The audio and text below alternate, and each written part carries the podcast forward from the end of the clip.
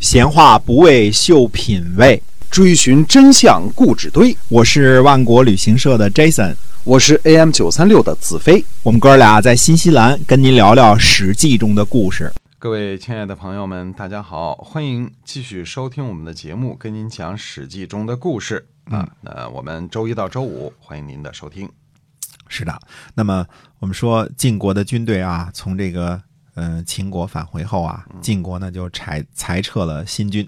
嗯嗯，智莹的儿子呢，智硕，嗯，生下儿子之后呢，嗯，就死了。嗯，他的儿子呢，也叫智莹，不过呢，呃，爷爷那个智莹的莹呢，是荧惑于心的那个荧，一个草字头啊，底下一个土宝盖儿，一个火，荧惑的荧。那么孙子这个莹呢，是盈余的盈。嗯，这俩字儿是不一样的，也可能古代发音不一样啊。嗯那么也就是说呢，这个孙子智莹六岁的时候呢，爷爷智莹去世了。 这么这么这么说啊，嗯这个呃，他爸爸呢就生下来就去世了，就就就没了，就这么回事儿。所以他们家这个等于说智家呢，现在是一个六岁的小孩儿是嗯家督。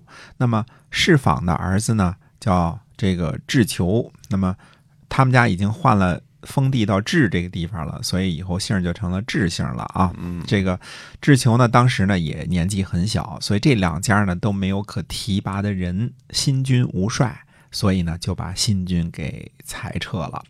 那么《左传》里边宋阳说呢，就是是这君子说啊，说这个呃晋悼公呢是合乎周礼的，因为周礼规定呢天子六军，大的诸侯三军，那么呃所以现在呃晋国呢变成三军了，是合乎周礼的。其实怎么说呢？所以有的时候这个君子的评判也就这么这么看，这么听啊。上次我们说过这事儿啊。那么晋国呢，四军也搞过，六军也搞过，对吧？嗯现在是因为什么？没有合适的统帅才裁撤的，跟周礼没有半毛钱，没有半毛钱的关系，一点关系都没有啊。嗯那么，呃，因为到春秋时期呢，已经是礼崩乐坏了。那么封建时期呢，已经走向衰落了。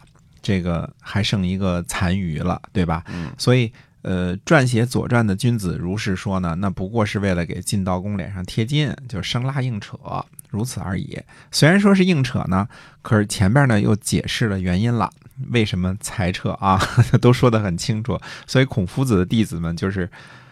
真是诚实啊，实诚啊，特别实诚啊， 就把这原因又写出来了，然后又赞扬他说是合乎周礼，就是，呃，看看得出来，这个写《左传》的这个左丘明或者其他的弟子们，还是怎么着德行高尚啊？这个这个历史的德啊，我们说嗯记事就实记就记，嗯，吹捧的时候呢也经常露馅儿， 这个这这么一种人啊。嗯那么晋国的这个师旷呢，侍奉在晋悼公的身边儿。晋悼公呢就问这个师旷，他说：“魏国人把这个国君都驱逐了，这是不是做的有点过分啦？”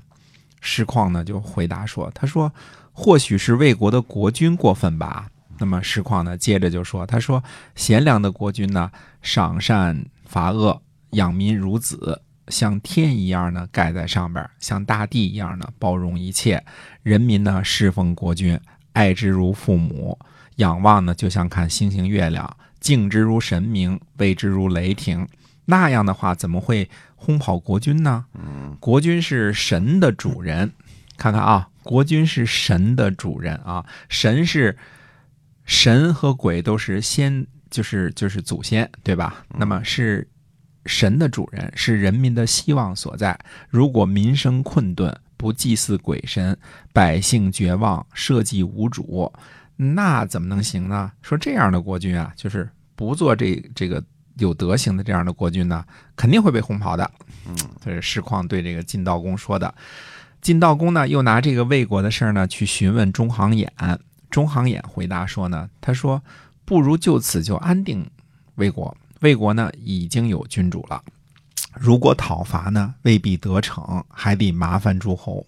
麻烦诸侯就是秦诸侯啊，让诸侯出来这个干活儿，对吧？嗯国君呢，您不如就此就干脆就安定魏国，呃，等待时机好了。公元前呢五百五十九年冬天呢，诸侯在七召开会议，商议安定魏国的事儿。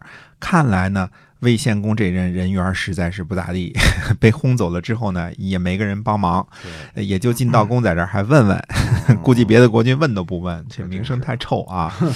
哎，国君呢，看来要想坐稳这个宝座，至少在春秋时期呢，还得靠德行和本事。对如果德行和本事都没有的话呢，那这国君有可能被大臣就给驱逐了。嗯，那么，公元前五百五十九年的秋天呢，楚国因为雍普之役的原因呢，讨伐吴国。子囊呢率师，吴国人呢没有应战，楚国呢就退兵了。子囊殿后，没想到呢，吴国的军队呢从险要的关口呢拦腰进攻，楚国呢首尾不能相救，就被打败了。那么，楚国的公子夷谷呢被俘。嗯，我们再说一下这个战争呢，真的是，嗯、跟什么讲理不讲理没什么关系，没它关嗯就是 就是一个呃军事上的运筹啊。对这个这次你说吴国就不讲理啦， 是吧？哎，也没有，他没有堂堂正正的应战，但是打了个埋伏战、嗯腰斩，对吧？中间这个给你冲进去，截成两半儿，是嗯、就给打乱了。嗯，那么楚国的子囊呢，伐吴回来之后呢，就去世了。子囊临死的时候呢，就留遗言呢给子庚，说一定要重修郢都的城池。嗯呃君子认为呢，这个子囊呢很忠诚，到死了都不忘这个国君的这点事儿啊。嗯那么，呃，后来到公元前五百五十八年的时候呢，楚国呢任命子庚做楚国的令尹。嗯，那么郑国的这个卫氏那些个作乱的那些盗贼啊，这个他们这个其余的反叛呢，现在还留在宋国呢。郑国呢，因为子西、伯友和子产的缘故呢，贿赂宋国。嗯，郑国现在是贿赂宋国，因为大家都是同一阵营的了嘛，对对吧？？为什么呢？因为他们的父亲呐，这个子嗣、子耳和子国呢，都是在那次叛乱当中被杀的，对吧？子产他爸是子国嘛，子西他爸是子嗣啊，那么伯友的父亲是子耳。郑国送的礼物是什么呢？四十乘马，就是一百六十匹马，还有乐师、师会。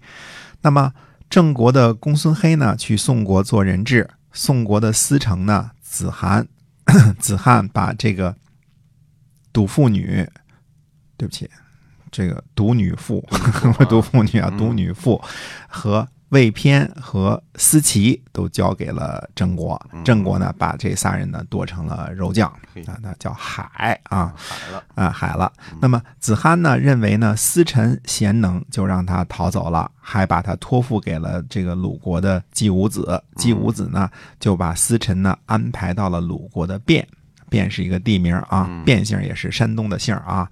那么诗会呢，这个就是郑国送来的这个乐师啊，他经过宋国的朝堂呢，呃，想要小便。我们先说啊，乐师这个诗会是个盲人啊，嗯，那么呃，看来这个这个当时由盲人这个奏乐就是一种传统了啊。 那么他想小便，那么服侍他的人说：“他说这是宋国的朝堂啊，你怎么能在这儿这个这个小便呢？”诗会说：“这里没人。”服侍他的人呢说，就这服侍他这人就说啊，说是朝堂，怎么可能没人呢？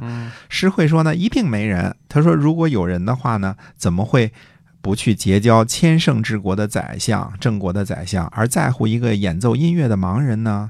说这肯定是因为朝堂没人的缘故啊。嗯嗯嗯，哎，这个实际上它是一语双关的啊，就是说你你不结交子产呐、什么子西啊这样的这个宋国的大臣啊，你你在乎一个这个这个奏乐的这个瞎子，对吧？无足轻重的人，哎，嗯在乎这点礼物。那么宋国的子汉听说之后呢，就呃就坚决的请求把两位乐师呢送回了郑国，就不要这礼物了。关于这位宋国的子涵呢，这个我们还要再多说几句啊。那么这个呃子涵呢，这个。他是一个很有道行的人啊。我们说这段故事呢，是不是后世的这个战国时期记载的，因为战国时期记载的好多都是预言不可信啊。那么这个是正式记载在《左传》当中的。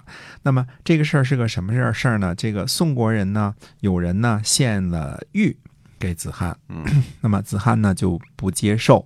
进献的人说呢，他说我找玉工看过了，他说这是个宝贝，所以我才敢献上的。看来是一块璞玉啊。嗯那么子罕就说呢，说我以不贪为宝，民以玉为宝，把玉呢献给我，咱俩都失去了各自的宝贝，还不如各自拥有自己的宝呢。嗯那个人呢就跪下磕头，他说：“小人物啊，我这个这个小人物怀里揣着块玉呀、他说不能跨越乡镇，怕被害了，对吧？嗯人家抢走了，这个再加上一刀是吧？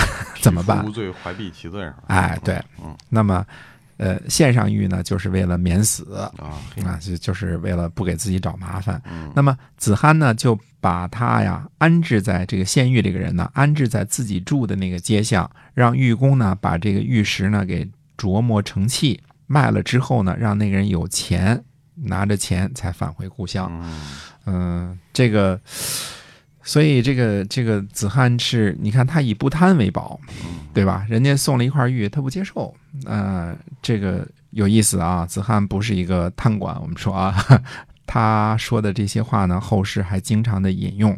这个也是一个廉洁的宋国的一个大臣，而且把这个乐师啊郑郑国送的这个礼给还回去了。哎，那么呃，这一年说公元前五百五十九年，那是不是所有的事儿都讲完了呢？